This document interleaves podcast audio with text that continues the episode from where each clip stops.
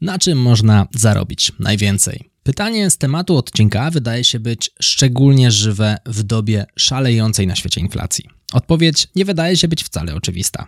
Zaczniemy od krótkiej biografii jednego z mistrzów inwestowania, a więc rozsiądź się wygodnie i zaczynajmy. Nazywam się Michał Kowalczyk i witam Cię w Excellent Work Podcast. Ręki kapitałowe kuszą wysokimi zyskami ale nasze oszczędności są zagrożone znacznymi stratami. Lokaty nie zabezpieczają naszego kapitału w całości przed inflacją. Polskie obligacje skarbowe sprawdzają się w tej roli do poziomu inflacji na wysokości około 6%, a ta jest obecnie znacznie wyższa. Jeden inwestor szczególnie dobrze radzi sobie w tej materii. Siedzi w rękach kapitałowych od 1941 roku, dziś ma już 92 lata, a w świecie nazywają go wyrocznią z Omaha. Jest większościowym udziałowcem firmy Berkshire Hathaway, której kapitalizacja w chwili, gdy nagrywam dla Ciebie ten podcast, wynosi prawie 600 miliardów dolarów. Żeby lepiej złapać skalę, roczne dochody do budżetu Polski to jakieś 500 miliardów, tyle że złotych. Inwestorem tym jest Warren Buffett. Często mawia: inwestuj w siebie tak dużo, jak tylko możesz. Jesteś swoją najlepszą inwestycją. Jeśli człowiek z takimi wynikami daje taką radę, warto się nad tym chwilę pochylić. Zatrzymajmy się i zastanówmy. Być może pracujesz już zawodowo, może fizycznie, może umysłowo. Bez względu na rodzaj wykonywanej pracy, zadaj sobie pytanie: co pozwoliło ci zostać przyjętym do pracy? Nauczyłeś się czytać, pisać, liczyć, myśleć logicznie, komunikować się. Umiesz trochę z matematyki, fizyki, chemii, biologii i innych dziedzin. Można wymieniać w nieskończoność. Te kompetencje powodują, że zarabiasz pieniądze. Może jest to 4000 zł miesięcznie, może 8000, a może 20. Przyjmijmy okolice 4. Zarabiając 4000 zł miesięcznie, rocznie zarobisz 48 tysięcy złotych. Pominijmy inflację i załóżmy brak podwyżek. Jeśli pracujesz 40 lat do emerytury, zarobisz w swoim życiu 1 920 tysięcy złotych, no prawie 2 miliony. Załóżmy, że w piątym roku pracy pocisnąłeś mocno w edukację prywatną. Zrobiłeś dodatkowe kursy, co kosztowało cię no, jakieś 2000 złotych. Nasłuchałeś się też tego podcastu i odważyłeś się zmienić firmę. Twoja pensja podniosła się o 20% i teraz zarabiasz 4800 zł miesięcznie, a więc o 8 stówek więcej. No, nawiasem mówiąc, często takie podwyżki są w zasięgu ręki nawet bez podnoszenia kompetencji i zmiany firmy, ale to zostawmy spokój. Więcej o temacie rozmowy o podwyżkę w odcinku 57 o tytule Jak iść po podwyżkę. Wróćmy do obliczeń. 4000 zł przez 40 lat kontra 4000 zł przez 5 lat i 4800 zł przez pozostałe 35. No ale kosztowało nas to 2000. W skali roku zarobimy więcej o 9600 zł, a w horyzoncie 40 lat więcej o aż 336 tysięcy. To zwrot na poziomie 42 tysięcy procent. Żeby złapać lepszy punkt odniesienia, gdybyś wrzucił pieniądze 40 lat temu w indeks S&P 500, to jest takie top 500 spółek na amerykańskiej giełdzie, uzyskałbyś zwrot na poziomie 3400%, czyli o 38 600 mniej procent oczywiście.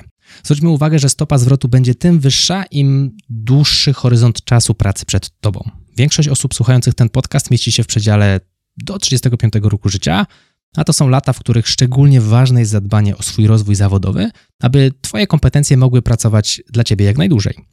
Kursy doszkalające to oczywiście nie wszystko. Warto świadomie spojrzeć na plan swojej kariery. Zmiana ról czy firm nie jest łatwą decyzją. Nie każdy mieszka blisko dużego miasta, aby mógł przebierać sobie w ofertach, ale wielu z nas nawet ich nie sprawdza. Przyjaciel ostatnio powiedział mi mądre zdanie. Zdanie, które bardziej kojarzy się ze stroną pracodawcy niż pracownika. Rekrutacja w firmie to proces, który nie powinien się kończyć, aby gdy nadejdzie potrzeba, zawsze pod ręką mieć właściwych kandydatów. Ale co gdybyśmy tak to pytanie odwrócili? Czyli proces szukania pracy nigdy się nie kończy, aby zawsze pod ręką mieć dobrą ofertę. Warto raz na jakiś czas rozesłać CV tu i tam, aby chociaż pobieżnie złapać punkt odniesienia swojej kariery względem stawek rynkowych. Zachęcam Cię, abyś przynajmniej raz w roku porozmawiał ze swoim przełożonym o Twoich warunkach finansowych, szczególnie w ujęciu 15% inflacji CPI, którą mamy w czasie, gdy nagrywam dla Ciebie to wideo. No bo bez podwyżki nie zarabiasz tyle samo, zarabiasz mniej, no bo inflacja obniża Ci wartość nabywczą wypłaty. Czyli tak, żebyś lepiej zrozumiał, w styczniu za swoją wypłatę kupisz 100 chlebów, a w grudniu na przykład 90, mimo że przecież pozornie zarabiasz tyle samo. Inflacja CPI to jest indeks wzrostu cen wybranych produktów. Powody wzrostu mogą być różne, na przykład spadek dostępności jakichś surowców, czyli niższa podaż, albo wzrost zapotrzebowania na jakieś surowce, czyli znowu wyższy popyt. No albo jedno i drugie, co w zasadzie obecnie ma miejsce na świecie. Nie? Wracając do tematu inwestycji, w Twoje umiejętności oczywiście. Wszystkie lata w szkole i na studiach również warto rozpatrywać pod tym kątem. No bo mogłeś w tym czasie pracować i zarabiać, oczywiście zakładając, że ukończyłeś 18 rok życia, a jednak zdecydowałeś się dokończyć szkołę średnią i pójść na studia. Widziałem kiedyś w sieci taką analizę, z której wynikało, że 5 lat studiowania dziennego poza miejscem zamieszkania to koszt około 300 tysięcy złotych. No niemożliwe? No to spróbujmy to policzyć. Zobacz, koszty mieszkania, jedzenia, książek, ksero, dojazdów i koszt alternatywny niepracowania. Czyli zakładając najniższą krajową, tylko to ostatnie powoduje, że przez 5 lat studiowania zamiast pracy tracisz 140 tysięcy złotych, no bo mogłeś w tym czasie pracować, a nie pracowałeś, więc tych pieniędzy nie zarobiłeś. Wszystko to powoduje, że w mojej ocenie te 300 tysięcy złotych za 5 lat to może być kwota, która nie wystarczy na pokrycie tego kosztu. Jak na tym tle wypadają szkolenia, za które płaci się nawet i tysiąc czy dwa, a gdzie na tej osi w ogóle są osadzone wyjątkowo dobrze oceniane i realnie przyczyniające się do wyższych pensji już u setek kursantów, moje kursy. Koszt większości z nich oscyluje w przedziale 200-400 zł. No oczywiście nie jestem też hipokrytą, więc bez względu na to, czy słuchasz mnie w podcaście, czy oglądasz wersję wideo na YouTube, materiały trafiają tam, bo nauczyłem się, jak to zrobić. Wszystko, co dla Ciebie tworzę oraz w sposób, w jaki to robię, to konsekwencja pieniędzy, które wydałem i czasu, który poświęciłem, aby się tego nauczyć. Nie urodziłem się z tym. No, na swoją prywatną edukację wydaję rokrocznie około 7 do 9 tysięcy złotych. Dużo, mało to jest subiektywna ocena. Śledzę swoje wydatki, więc to też nie jest kwota strzelona z biodra, tylko faktycznie te pieniądze idą na moją edukację. Patrząc na chociażby wzrost jakości treści, który łatwo możesz sprawdzić przeglądając starsze wideo na YouTube, no nawet tutaj widać, jak szybko ta inwestycja się zwraca.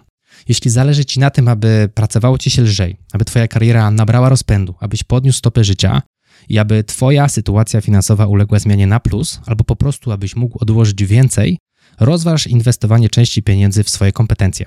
Wybierz sprawdzone szkolenia i niekoniecznie muszą być ode mnie. Ja jestem jednym z wielu trenerów w kraju, a przecież nie uczę każdej kompetencji, którą chcesz zdobyć. Specjalizuję się w Excelu i narzędziach powiązanych, jak na przykład SQL, arkusze Google czy ostatnio Outlook. Więcej szczegółów znajdziesz na stronie naukaexcela.pl. Gorąco zachęcam Cię do rozejrzenia się w rynku, bo im wcześniej to zrobisz, tym dłużej Twoje kompetencje będą pracowały dla Ciebie. Jeśli podoba Ci się ten odcinek, wślij go do jednej osoby. Ja się nazywam Michał Kowalczyk, a to był Excellent Work Podcast. Do zobaczenia i do usłyszenia w kolejnym odcinku. Trzymaj się, hej!